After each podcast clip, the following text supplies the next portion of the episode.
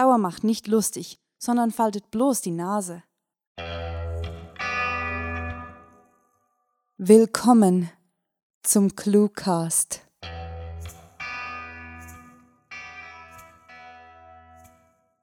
Werte Lebensform da draußen, es ist wieder Zeit, dass wir euch über die digitalen Datenwege mit einer Geschichte versorgen. Also setzt euch hin, schließt die Augen und genießt die Stimmen unserer Sprecher, die euch auditive Literatur direkt durch den Meatus Acusticus senden. Es geht sofort los mit der heutigen Kurzgeschichte, gleich nachdem wir euch darauf hingewiesen haben, dass ihr auch nach der Geschichte noch etwas bei uns bleiben sollt. Es sei denn, ihr wollt nichts über den Klugast, seine Stimmen und emsigen Schreiberlinge erfahren, aber warum solltet ihr das nicht? Okay, gut. Wir hören uns später und jetzt viel Spaß mit der Kurzgeschichte.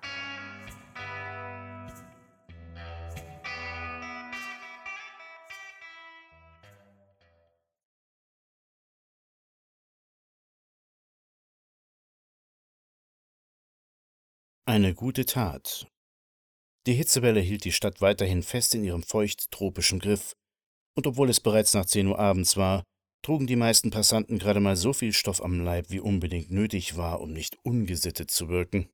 Neonschilder in allen erdenklichen Farben spiegelten sich in dem regennassen Pflaster, das bereits bessere Tage gesehen hatte, da das ganze Viertel noch nicht viel vom Wirtschaftsboom erlebt hatte, der das Downtown bereits fest im Griff hielt, wo reihenweise glänzende Hochhäuser gen Himmel wuchsen.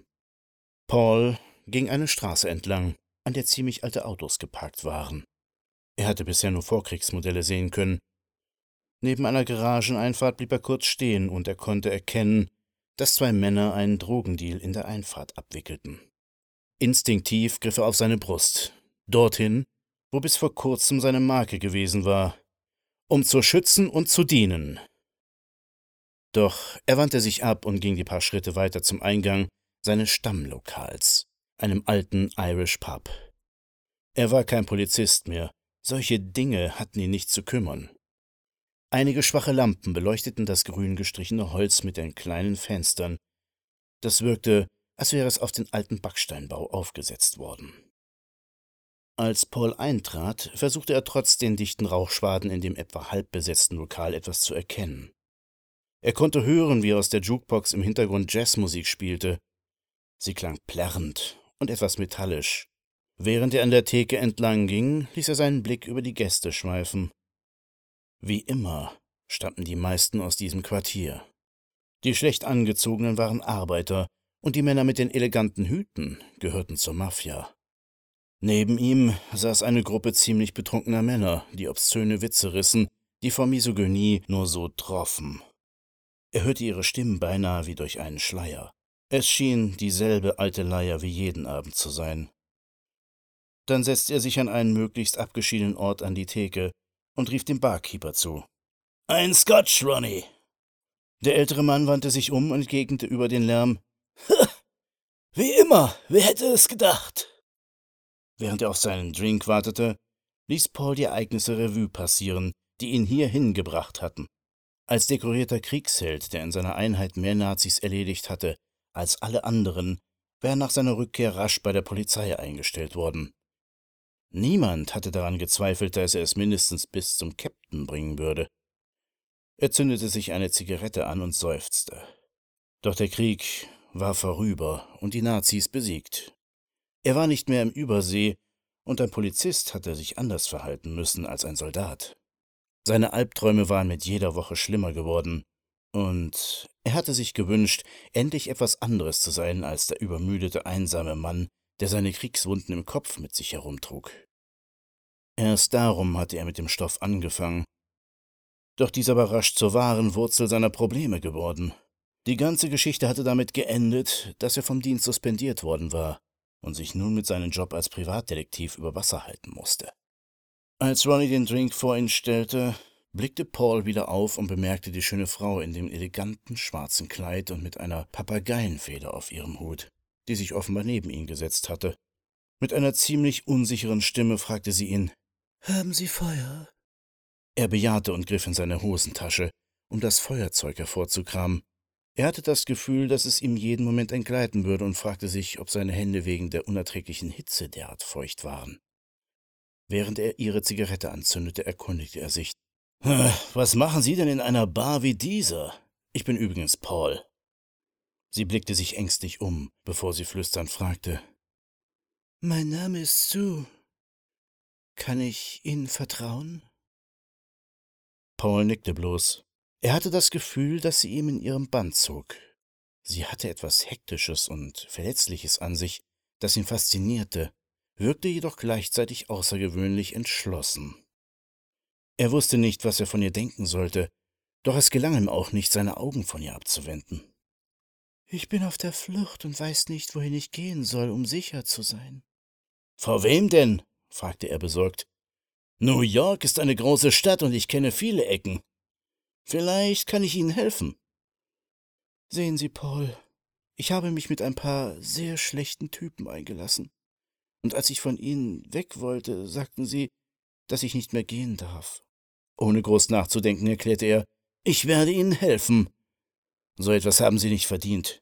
Wer sind diese Misthaufen denn?« Sie deutete stumm auf einen runden Tisch in der Ecke, an dem einige Männer mit Hüten saßen, die Poker spielten. Sie sahen ziemlich gefährlich aus, und Paul hatte das Gefühl, als würde sich sein Magen zusammenziehen. Denn er kannte die Männer als Stammgäste und wusste aus seiner Zeit als Polizist, dass sie zu der irischen Mafia gehörten. Doch etwas an der Unbekannten hatte ihn derart gefesselt, dass er sich entschied, die Mafiosi trotzdem zu konfrontieren. Die Frau hatte etwas an sich, das er in der Art nicht kannte und das ihn faszinierte und anzog. Er würde alles tun, um heute Nacht zu ihrem Helden zu werden und nicht der nutzlose Versager zu bleiben, für den er sich hielt. Paul trocknete seine feuchten Hände an seinen Hosen ab, bevor er nach seinem Revolver griff, sich wagemutig erhob und in Richtung der Mafiosi bewegte. Langsam legte sich der Pulverdampf der abgefeuerten Revolver und man konnte erkennen, dass in der Bar ein großes Chaos herrschte. Die Gäste waren durch den Eingang geflüchtet oder hatten unter den Tischen Deckung gesucht. Nun lag eine beinahe unerträgliche Stille über dem Raum. Auch die Jukebox hatte aufgehört zu spielen.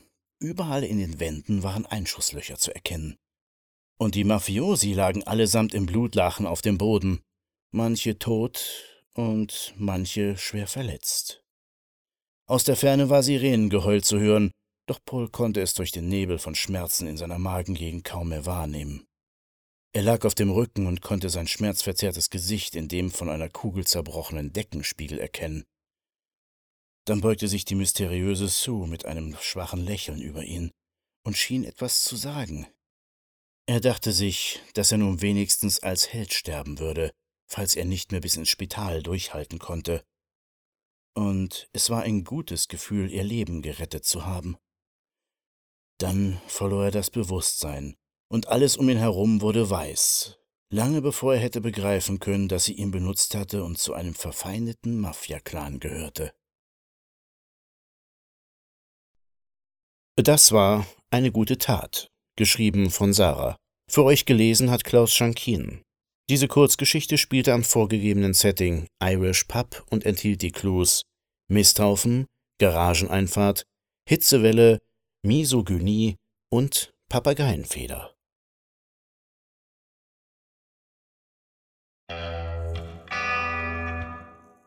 Das hier ist der Teil des Podcasts, der nach dem eigentlichen Podcast kommt und in dem wir euch mit Informationen überhäufen, die ihr ohnehin schon kennt.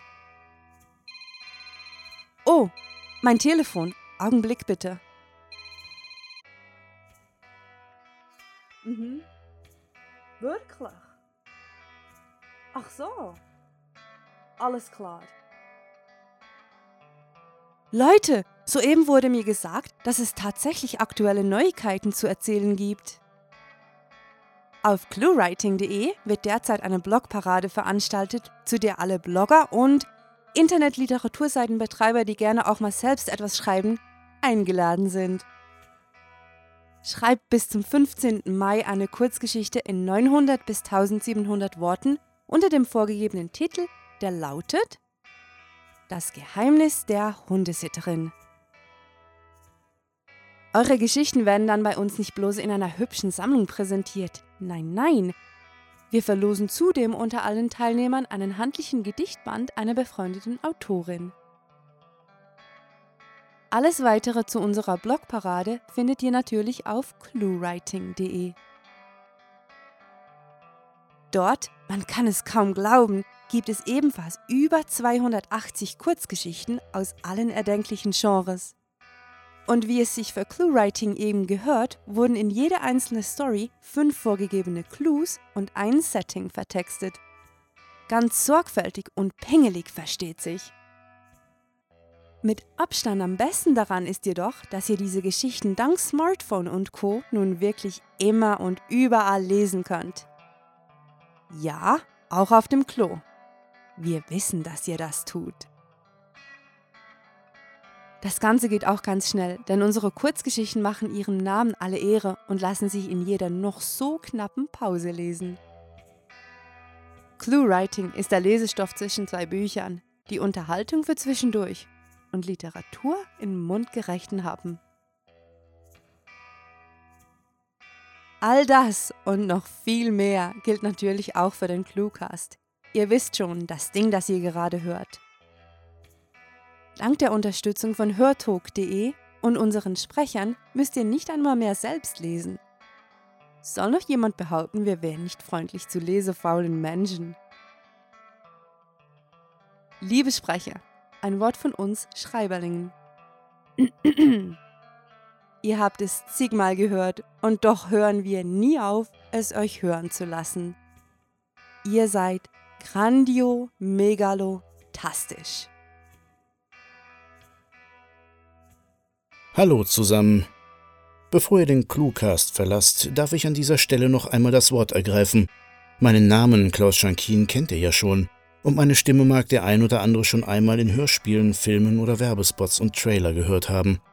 Und wenn nicht, habe ich euch hoffentlich mit meiner Stimme in den Bann der Geschichte ziehen können. Doch bevor ich zu ausschweifend werde und euch mit zu viel Eigenbeweihräucherung langweile, besucht mich doch einfach lieber auf meinem Blog lupinwolf.blogspot.de oder, um den Cluecast ein wenig interaktiver zu gestalten, fragt mich doch einfach über die Kommentarfunktion des Cluecast. Soweit ich kann, werde ich mich genau an dieser Stelle des Cluecast dazu äußern. Denn ihr werdet ab jetzt etwa einmal im Monat eine Geschichte aus den Weiten des Clue-Writing-Universums von mir hören. Und damit verabschiede ich mich und wünsche euch, bis ich wieder zu hören bin, megalotastische Unterhaltung. Noch viel mehr Informationen zum Cluecast, den Sprechern und Cuttern sowie den Autorinnen gibt es, na klar, auf cluewriting.de. Aber das ist noch immer nicht alles, denn dort findet ihr ebenfalls unsere werten Gastautoren und Interviews mit Literaturschaffenden. Und jetzt nehmen wir uns ganz kurz Zeit, uns bei King Mob zu bedanken, die uns ihren schön dreckigen Song Kill It At My Feet für den Cluecast zur Verfügung gestellt haben. Thank you guys. Was? Ihr seid noch hier? Solltet ihr nicht langsam aber sicher auf Abonnieren klicken? Ihr wollt schließlich keine Episode mehr verpassen. Und wenn ihr schon dabei seid, auf virtuelle Knöpfe zu drücken, wie wär's, wenn ihr uns auch auf den sozialen Medien besucht? Folgt, shared und liked uns auf Facebook, Twitter, Tumblr, YouTube und Bloglovin, um die Umsetzung unserer Weltherrschaftspläne live mitverfolgen zu können. So, da ist es. Das Ende der heutigen Episode. Wir wünschen euch bis zum nächsten Mal eine geniale Zeit und viele kleine Dinge, die euch zum Grinsen bringen. Mit fantastilliardischem Dank fürs Zuhören und den besten Wünschen. Eure Klugaster.